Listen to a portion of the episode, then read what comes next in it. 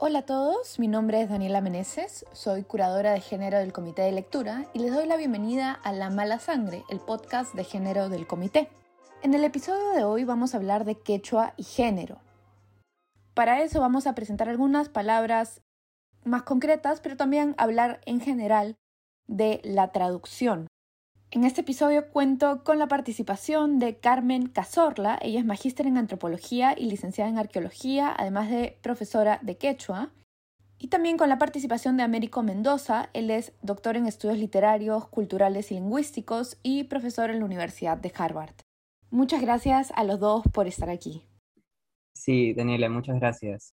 ¿Qué tal, Daniela? Una de las preguntas que yo tenía, yo no sé nada de quechua, o sea, parto desde ahí, era que yo pensaba como en castellano se está comenzando a usar mucho los pronombres y tienen importancia hablar de ella, él o ella. En inglés lo mismo, ¿no? She, he, they, them. Algo así está pasando en el quechua con, digamos, conceptos no binarios, por ejemplo, que tengan una importancia. Primero que en el quechua no existe, pues, género. ¿no? Esto también eh, Américo mm, sabe bien, discute ese tema, ¿no? El, género es un adjetivo, un adjetivo en el ser. Entonces puede haber un adjetivo femenino, masculino, binario y todas las otras formas. Y el otro tema es que no podemos pensar en, con categorías contemporáneas hacia, por ejemplo, el Perú prehispánico. No se puede, o sea, es, es imposible observar bajo estas categorías. Lo que sí tenemos es con la presencia del castellano, con el paso a estas, a estas nuevas formas, a estos pasos de estas nuevas sociedades, ¿cómo se denomina? ¿Qué se dice? Por mi experiencia, y te, voy a hablar desde mi experiencia como antropólogo haciendo trabajo de campo, es la gente es lo que dice que es. No, hay, no hay más, en el mundo andino es lo que la gente dice que es. Entonces, si hay un reconocimiento de Warmi como género, Warmi. Si eres Hari, Cari, es lo que dices que eres. Ahora, ¿existen otros términos para reconocer géneros binarios? Sí, existen formas de llamar a el, cómo tú te reconoces, sí. Pero, por ejemplo, cuando yo estaba trabajando acá en la comunidad en Chaca, en Ayacucho, en el departamento de Ayacucho, dentro de la comunidad había dos personas ¿no? que se reconocían y se denominaban como género femenino. Y en el padrón de la comunidad estaba reconocido como una mujer, como decía que era, y la aceptación de la comunidad como comunera, no como un comunero, como una comunera dentro del grupo. Entonces, finalmente es lo que es. Ese es a nivel desde el espacio de, de las personas, de los seres humanos. Nuestras montañas, hay montañas que son masculinas, femeninas, y hay montañas que son masculino, femenino a la vez, que son comedores de hombres, comedores de mujeres, sacrificadores de hombres, sacrificadoras de mujeres, que tienen eh, esa doble eh, entidad y tienen nombres, y tienen nombres que puedan ver entre lo masculino y lo femenino. Hay una montaña en que se llama Moya, y Moya es una divinidad, una montaña que es masculino, femenino a la vez puedes tener el concepto de yananting, es decir, tener tu par, tener una montaña femenina y masculina, pero la montaña a la vez puede ser masculina y femenina. Entonces, lo yananting no necesariamente es binario, es de dos. Tampoco olvidemos que tenemos la presión, la presencia de un discurso evangelizador totalmente castrante, en la cual se posiciona lo masculino, lo femenino como formas correctas del ser, ¿no? Y esto ha calado mucho también dentro de nuestro espacio andino amazónico, pero finalmente es lo que la persona decide que es, cómo se representa, ¿no? Ahora sí hay eh, desde Américo, creo que Holguín recoge dos términos, ¿cierto? Para ah, llamar lo masculino y lo femenino a la vez, eh, que luego después tiene una composición peyorativa, ¿no? Es una carga peyorativa, guarmila, jarila, pero que en realidad es, es el varón, pero que se reconoce como una mujer, pero después adquiere este cargo peyorativo, pero por la presión, uno de la iglesia y lo otro de estas sociedades modernas, que también tienen estos conceptos peyorativos sobre el ser, ¿no? de cómo se identifica. Sí, y algo que tú mencionas también desde el uso de la lengua está, bueno, el pronombre de, como si está ella, él, pero en quechua simplemente hay pai, entonces también en el uso de las palabras, no sé si a ti te ha pasado, pero tengo estudiantes que disfrutan utilizar el pai en quechua porque no sienten la necesidad de optar por el él o ella. Entonces, si bien es cierto, es una lengua prehispánica, es una lengua que es usada ahora y es interesante ver cómo hay jóvenes que hacen énfasis en, este uso del pronombre singular. Entonces, que no solamente dicen, ah, ya no tiene género, sino que además resaltan ese aspecto. O también están estos términos, como tú mencionas, que ahora veo que mm, varios jóvenes utilizan como cariwarmi, por ejemplo, también. Que si bien es cierto, si uno va a una comunidad, no necesariamente se, se entiende automáticamente el término, pero es una palabra que en algunas regiones urbanas o algunos activistas están recogiendo del uso del quechua para hablar de una identidad eh, no binaria. Y ahí me llamaba la atención, Américo, que me enseñabas, por ejemplo, una, me mandaste el, perfil de una chica en Instagram que creo que vendía aretes con, esa palabra, ¿no? Que, en Estados Unidos. Sí, yo creo que, bueno, en, eh, fuera, ¿no? En, digamos, en, lugares angloparlantes se han generado muchas conversaciones sobre la identificación, sobre cómo el género puede ser fluido. Entonces, hay eh, hijos de migrantes que están en el proceso de, de cómo reclamar su identidad, de la identidad de sus padres, de sus madres, de sus abuelos, pero al mismo tiempo, eh, digamos, no, no verlo como algo fosilizado, entonces utilizan estos conceptos, los vuelven parte de una cultura popular, como mencionas tú, están en Instagram o en redes sociales, o, personas que se definen de esa manera, pero también hay que entender que, eso no necesariamente va a la par con cómo uno va a una comunidad y, esas conversaciones puede que no estén ocurriendo, o, o, si no, como mencionó Carmen, funcionan de otra manera, porque también en, lugares, en, el, en lo que se llamaría el norte global, se enfatiza la necesidad de enunciar las cosas. Las cosas se hacen, ¿no? El, statement es personal. En cambio, en muchos espacios el statement puede ser comunitario. Entonces, no es que no sea importante, pero el enunciarlo de esa manera no llega a tener la relevancia que sí lo podría tener en, en sociedades en donde la individualidad es, está eh, al número uno. Quizás también para hablar de cómo las palabras cambian, de nuevo al preparar este episodio, yo te preguntaba, Américo, si tú conocías o tenías ejemplos de palabras que, de las que sería interesante hablar porque tenían como, nos decían algo interesante en términos de género y tú sugerías hablar de la palabra cipas. No sé si me puedes contar un poco qué significa cipas y por qué para ti es una palabra importante. Sí, yo estaba pensando ah, en la palabra CIPAS porque actualmente se utiliza como jovencita, pero o joven o mujer joven, pero ah, al menos en, en Cusco muchas personas decían que hace años implicaba ser una mujer soltera o ser una mujer virgen entonces ahora ya esa palabra no está asociada automáticamente a esos otros significados, simplemente es joven y punto. Entonces las palabras también en sus usos cotidianos van mutando de sus connotaciones y, ya, ya, ya se borra esa carga automática.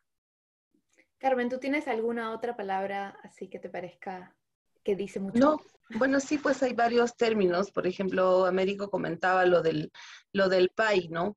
En esos, en esos tres pronombres, el yo, tú, él, en realidad es el kai, pues es el ser, es lo que tú eres. Entonces yo validas yo soy con el ñuja, o con este tropicalizado de yo soy o tú eres. Es lo que finalmente tú vas a enunciar luego como un adjetivo yo Carmen soy y si Carmen me representa como masculino o femenino, porque finalmente Carmen también es un nombre masculino, entonces es la validación de la persona lo que dice que es en los dos primeros pronombres, yo soy tal y tú eres tal, y luego para el tercero que es el pai, que es el él o es el ella, pero no, no se está entendiendo como el ella como sujeto neutro, ¿no? Porque ambos, los tres, los tres pronombres aparecen como sujetos neutros en el sentido que tú valides la identidad del CAI, del ser. Eso es lo, importante, ¿no? Ahora, sí, pues como bien menciona Américo, hay términos que han ido cambiando, que también tienen cargas eh, muy fuertes, como por ejemplo el, el término pasña numérico. Por ejemplo, pasña, que es sinónimo de, de cipas, de joven, de, de mm, ¿no? Pero el término pasña, por ejemplo, durante el proceso de, ya para las haciendas, el concepto de pasña tiene una carga de servidumbre. Entonces ahora se deja mucho el uso de pasña para referirnos a una joven, pasña.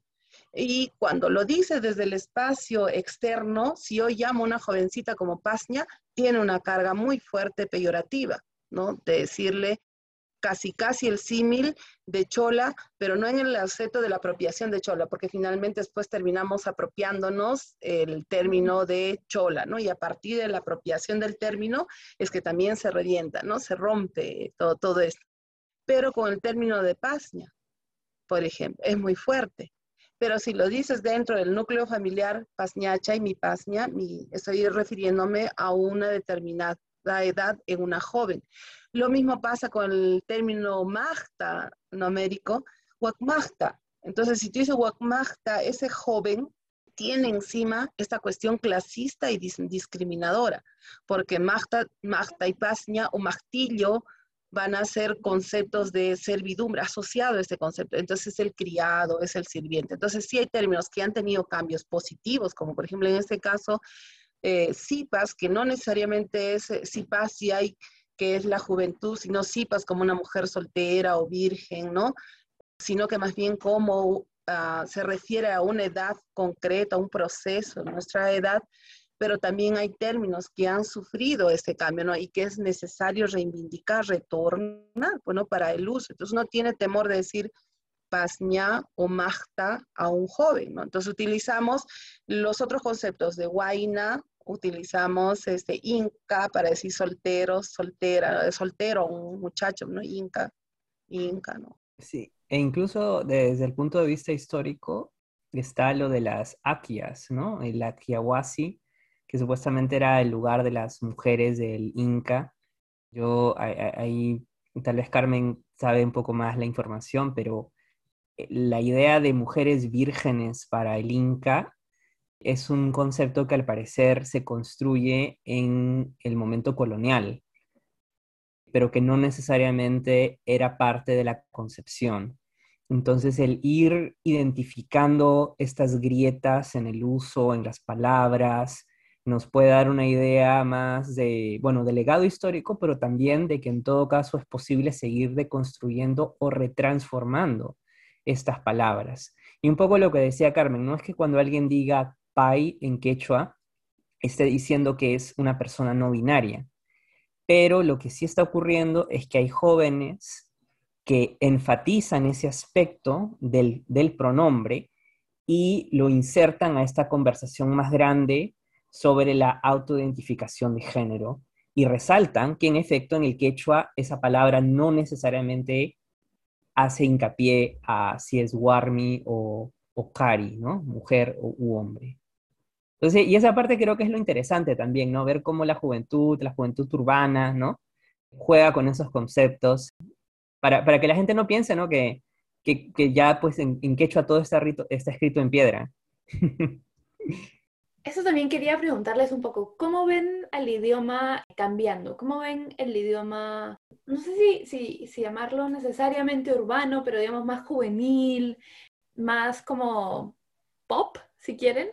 ¿Cómo, qué cambios ven en, el quechua y también en el uso del quechua en espacios públicos? Este, hay una muchacha en el Twitter, perdón, en el, TikTok, esa niña es boliviana. Y a mí me gusta muchísimo, por ejemplo, cómo ella hace y cómo presenta el quechua. Se llama eh, ella Tiquita Guara y su perfil en el TikTok es eh, Quechua Chic, ¿no? Y que hace un quichua chic dirigido a un público joven. Entonces, cuando yo navegando ahí en mi, en mi ancianitud, intentando ver qué cosa es el TikTok, la encontré, me quedé enamoradísima de esta muchacha, logré conectarme y la invité a mi clase. Y en mi clase los chicos, que son niños que fluctúan entre los 18 y 9 hasta los 23 años, que son jovencitos, quedaron enamoradísimos de la forma como ella hacía el quechua. Me dijeron, profesora, qué bonita manera de entender. Entonces, con un lenguaje totalmente urbano y juvenil que yo no entendía de qué cosa estaba hablando, pero que sí se entendía con los niños de la clase. Entonces, y, llevó un plano totalmente jovial, dinámico, empático con esta, con esta generación, estos jóvenes. Entonces se hace muy atractivo. Entonces cuando ella hace sus cosas en TikTok, pone, ¿no? Quichua Chic, y dice Quichua Chic, cómo enamorar a tu, a tu crush, por ejemplo, ¿no? Entonces utiliza esos elementos y que lo vuelve atractivo y no vemos el quechua como una cosa de museo o restringida a un espacio netamente rural, que pensamos en nuestras lenguas originarias, pensamos en el quechua, un Perú profundo, con vacas, animales, alpacas, tuquena, ¿no? casi, casi habitando el Machu Picchu ahí solo, revestido. Eso es la imagen medio exotizante de, la lengua, ¿no? Pero cuando se irrumpe de esta manera, de estos espacios, entonces se hace atractivo. Está la Renata Flores cantando hip hop en quechua, eh, está el Liberato Cani, y hay muchos jóvenes que inician o que transgreden eh, estos espacios que, que no son permitidos para las lenguas originales. Hay un grupo boliviano, el Alcohólica, que hace metal en quechua, es un locón y canta junto con la Luzmila Carpio. Entonces, es fabuloso cómo desde los jóvenes se pueden romper estos espacios y hacerlo atractivo. Entonces, pero si decimos, pero ¿por qué tiene que una lengua ser atractiva? Sí, pues porque se está, está en proceso de desaparecer y se hace necesario buscar todas las formas para llevarlas a una plataforma. Y si se puede hacer desde estas formas, es válido, es bueno y es interesante. ¿no? Sí, no, totalmente de acuerdo. Y un poco lo que mencionabas también, Carmen, es que finalmente también lo, como esta conversación gira en torno, bueno, más al género, era como ver cómo estas influencers que usan el quechua se presentan. Y está el caso de Urpichacuna y Remaining, que por ejemplo ella eh, es una joven, también una influencer, pero que tiene el pelo corto y no usa pollera. Y que incluso de mismas, eh, o sea, digamos, de, de personas quechuahablantes, incluso es como, pero ¿dónde está tu cabello largo? ¿Dónde está tu pollera? ¿Eres de verdad quechuahablante? ¿no? Entonces, eso también se va cruzando en todas estas conversaciones, porque no solamente quién habla la lengua, sino cómo esta persona que la habla, que la difunde o que la presenta, aparece en la escena pública. Y, qué bueno que, como dices tú también, que esto se pueda ir, cada vez se vaya flexibilizando un poco más. Y en ese sentido, por ejemplo, ustedes los dos son profesores, no sé si han notado diferencias en los alumnos que van a llevar clases de quechua? Si hay una diferente actitud al quechua.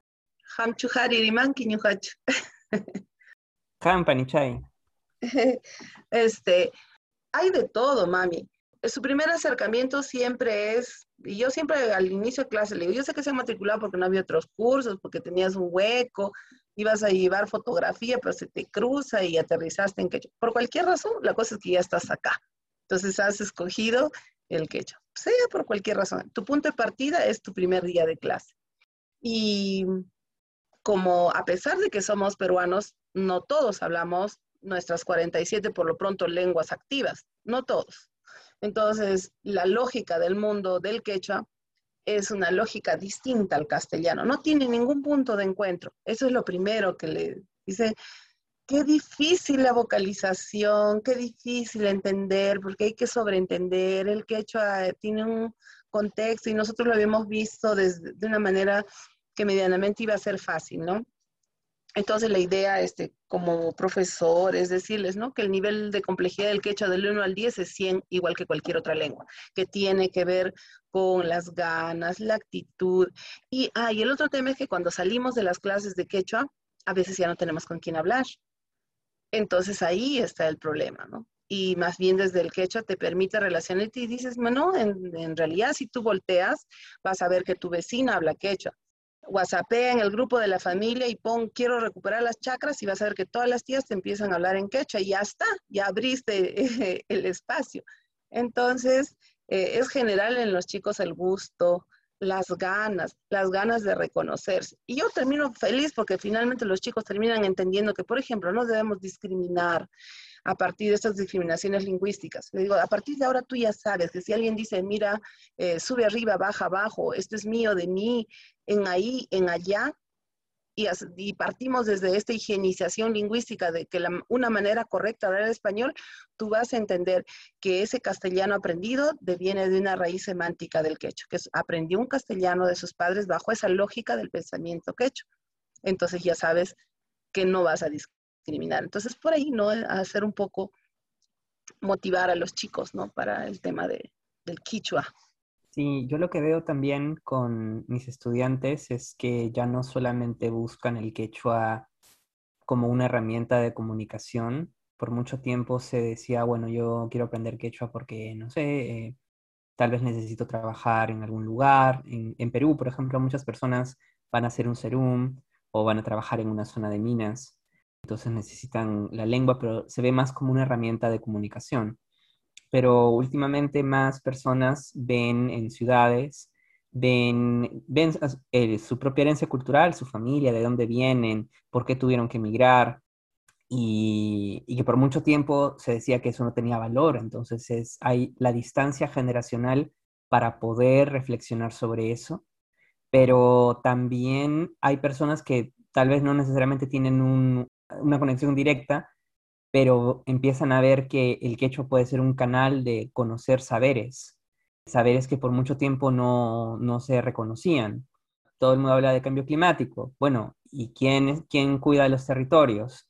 ¿Quién protege la tierra? Bueno, son personas que no necesariamente tienen las credenciales formales, pero tienen credenciales de generaciones. Entonces, el quechua puede ser un canal también para aprender a apreciar todo lo que hay hay contenido. Y quizás con eso también quería cerrar un poco con una pregunta final, que creo que es una pregunta grande, que es que, que no escuchamos cuando no escuchamos el quechua. Y, esto es algo que también hablábamos antes de, comenzar a grabar este podcast, pero yo pensaba en cuando en enero el Poder Judicial suspende una audiencia en el caso de las esterilizaciones forzadas porque le faltaba un traductor. Tenían un traductor de quechua, pero era un traductor para la variante ayacuchana y no para la variante cusqueña. Entonces, ¿qué no estamos escuchando por este hecho de no tener traducción? Y no digo solamente traducción literal, sino también no tenemos, digamos, una traducción, no escuchamos lo que está pasando. Sí, una de las cosas que habría que poner ahí en perspectiva es que, digamos, no ser urbano o limeño o de ser de cierto grupo o verse de cierta manera genera una subalternidad que hace que uno sea más propenso a la discriminación. Pero en medio de todas estas líneas también está el factor de género. Entonces, hay académicos eh, como la profesora Marisol de la Cadena que dice que dentro de toda esta gama de, obstáculos, si ser indio es un problema, ser mujer es ser más problemático y por lo tanto es ser más indio. Y ella, tiene, ella dice que las mujeres son más indias en ese sentido, o sea, en esa lógica.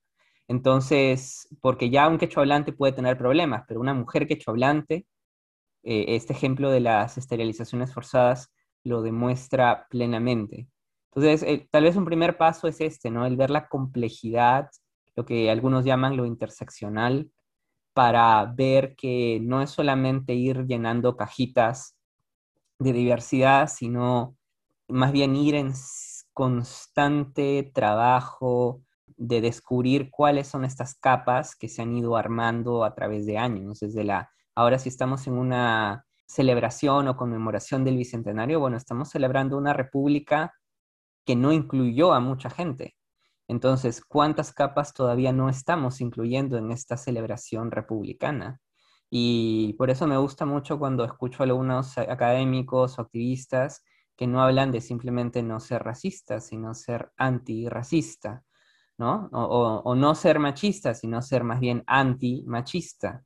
y bajo esa lógica creo que podemos hablar del quechua porque muchos pueden decir a mí el quechua no me interpela, yo no tengo nada que hacer o yo no trato mal, pero si realmente no sabemos qué hay detrás de eso, no podemos hacer algo más y entender todas estas complejidades como estos abusos de, de, que por solo hablar quechua muchas mujeres sufrieron y hasta ahora no reciben la justicia que merecen.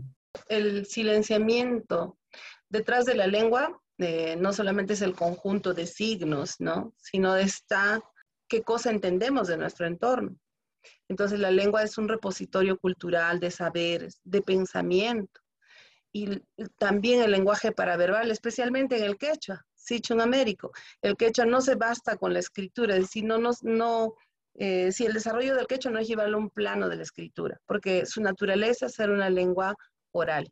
Y al ser una lengua oral, se acompaña por un lenguaje paraverbal, silencios, eh, movimientos, acortar algunos términos. Entonces, todo eso merece ser entendido, ser escuchado detrás, especialmente del quechua. Y en el caso que tú enuncias este ejemplo de las esterilizaciones forzadas, entonces hay eh, la necesidad de entender en todo el contexto. Y sí, claro, comprender en las otras variantes, porque sí hay palabras que son distintas en toda esa nuestra familia lingüística, del quichua, del lurin quichua, del quechua cusqueño, quechua collao, quechua huanca, que puedes cambiar incluso el significado de las palabras. Entonces se hace necesario, especialmente desde la institución.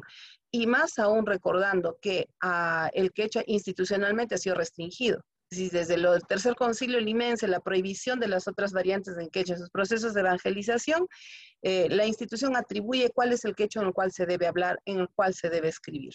Entonces, el Estado por buen tiempo hace una prohibición en torno al habla en la escritura y luego hace un cambio y dice se habla, se escribe de determinada manera. Y luego viene la institución y te dice te escucho en una determinada manera. Es decir, sigue siendo la institución la que va a poner estas restricciones. Entonces también desde la institución tiene que haber una mirada y entender a las personas, a la sociedad en su conjunto en el Perú desde sus propias formas de expresar dentro de sus propias variantes. Una mujer amazónica que ha sufrido este proceso de esterilización forzada tiene que ser entendida desde su lengua porque de nuestra lengua tenemos formas peculiares de poder expresar. Y cuando nosotros llevamos eso a un plano del castellano, a veces es imposible. Mi hermano Américo sabe que hay muchas cosas en quechua que es difícil de explicar en el, en el castellano necesitamos un conjunto de ejemplos de un solo sufijo, este bendito sufijo Q reflexivo. Ese, yo me lo hago para mí mismo, yo me, lo, yo me miro para mí misma. ¿Cómo explicas eso? Es decir, el, el otro tema es el dolor que se siente por las otras personas. Dice, a nosotras nos han esterilizado. Puede el relato ser de un testigo, que no ha sido, que ella no ha sido esterilizada, pero el dolor con el que ella representa, explica, dice, a nosotras nos han esterilizado. Ese nosotros que involucra a ella sin haber sido, sufrió el proceso, pero siente lo que sintieron las otras personas. Entonces, eso cómo llevas a un plano, si no necesitas, si no se precisa de alguien que traduzca todo el complemento, ¿no? Y finalmente, yo creo que lo ideal es que no necesitemos traducciones, sino más bien que podamos entendernos, ¿no? Es decir, eh, esta inmediatez de la traducción se hace necesaria bajo ese contexto, pero de acá lo que se requiere es que nos entendamos por lo menos en alguna de nuestras lenguas originarias, poder comprender al otro, ¿no? Muchas gracias. Yo creo que con esa pregunta termino el podcast también. No sé si se me ha quedado alguna pregunta o algo que quieran decir. No sé, Carmen, siendo esto un podcast de género y feminismo, quizás quieras decir algo de, del feminismo. A mí lo que me gusta, hay una arqueóloga bien chévere que es la Sofía Chacaltana, que está trabajando géneros y feminismo en el Perú prehispánico. Entonces sí hay cosas bien interesantes desde la academia. Pero, pero a mí lo que valido y lo que me gusta es que viene desde adentro, que hay organizaciones de mujeres que discuten y que trabajan género y feminismo desde estas organizaciones activistas. Es decir, a veces en la academia nos abrogamos el derecho de hablar de las mujeres y ponemos términos como cliché, como una marca, como un logo, utilizamos estos conceptos cuando les es ajeno y cuando no entendemos realmente el activismo y la participación de estas mujeres que muchos años están luchando para ser escuchadas. Estas mujeres que vienen luchando desde la, este programa tan nefasto de las esterilizaciones forzadas. mujeres que tienen proyectos en sus comunidades. Es decir, por ejemplo, estas hay dos, hay una familia aquí en Quispillasta de Magdalena Machaca, Marcela Machaca, que trabajan con un proyecto, vienen trabajando hace muchos años con la siembra y cosecha de agua. Mujeres que desde sus prácticas tecnológicas, desde sus propias este, saberes ancestrales, discuten y traen en plataforma. Si no se trata de forzar conceptos contemporáneos, urbanos, o que no tienen una correlación histórica, social, para poder entender a esta otra edad.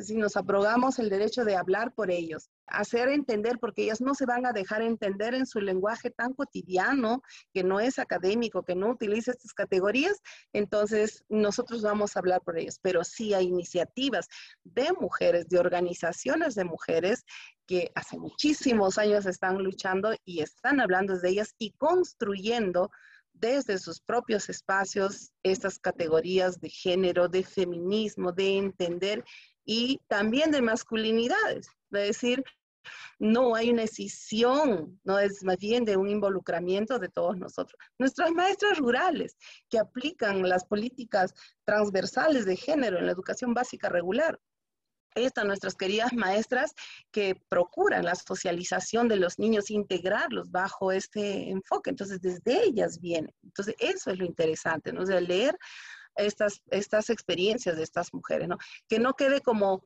experiencias rurales. Eso también es eh, la otra, esa categoría, ¿no? Es decir, las experiencias rurales y las experiencias urbanas. El Perú sigue fragmentado entre lo urbano y lo rural. Y en los otros, la otredad inexistente, que no tiene capacidad y la parte urbana, que es lo moderno, lo desarrollado. Pero hay pues estas iniciativas que son válidas, ¿no? Totalmente de acuerdo con lo que dice Carmen. Eh, tiene que haber una conciliación. Eh, cuando hablamos de, cuando tenemos estas conversaciones, no solamente pueden calcarse agendas globales eh, sin considerar los avances que están ocurriendo desde las comunidades, un riesgo a veces desde la academia o, desde afuera, ¿no? O sea, ONGs que vienen a implantar programas, es que se siente que de, ahora sí estamos logrando este proceso, ahora sí estamos revitalizando el quechua. No, o sea, en todo caso se está sumando a, a proyectos de personas que por siglos han estado trabajando comunidad, resistiendo, compartiendo saberes, y a veces eso que puede sonar muy simple y, tal vez muy obvio, no lo es para muchos proyectos que se desarrollan. A la vez también, ¿no? Hay que ir avanzando también en, cosas que la población va complejizando. Eh, yo solo me quedaría, es que cuando imaginemos una nación eh, peruana, la imaginemos plurilingüe, que no solamente sea la traducción, como mencionaba Carmen, sino que la, la, plataforma sea más plurilingüe, más pluricultural y que si va a incorporar estos conceptos también de feminismo, de justicia, de derechos humanos, también sea considerando todo este trabajo que no sea visto de segundo, como algo de segundo orden. Chayan, eso. Bueno, muchas gracias a, a los dos y gracias por estar en el podcast. Les doy muchas gracias otra vez a Carmen y a Américo por estar aquí y si quieren apoyar este podcast, los invito a entrar a la cuenta de Patreon que tengo. Pueden buscar mi nombre, Daniela Meneses, o también buscar La Mala Sangre, el nombre de este podcast. Muchas gracias otra vez.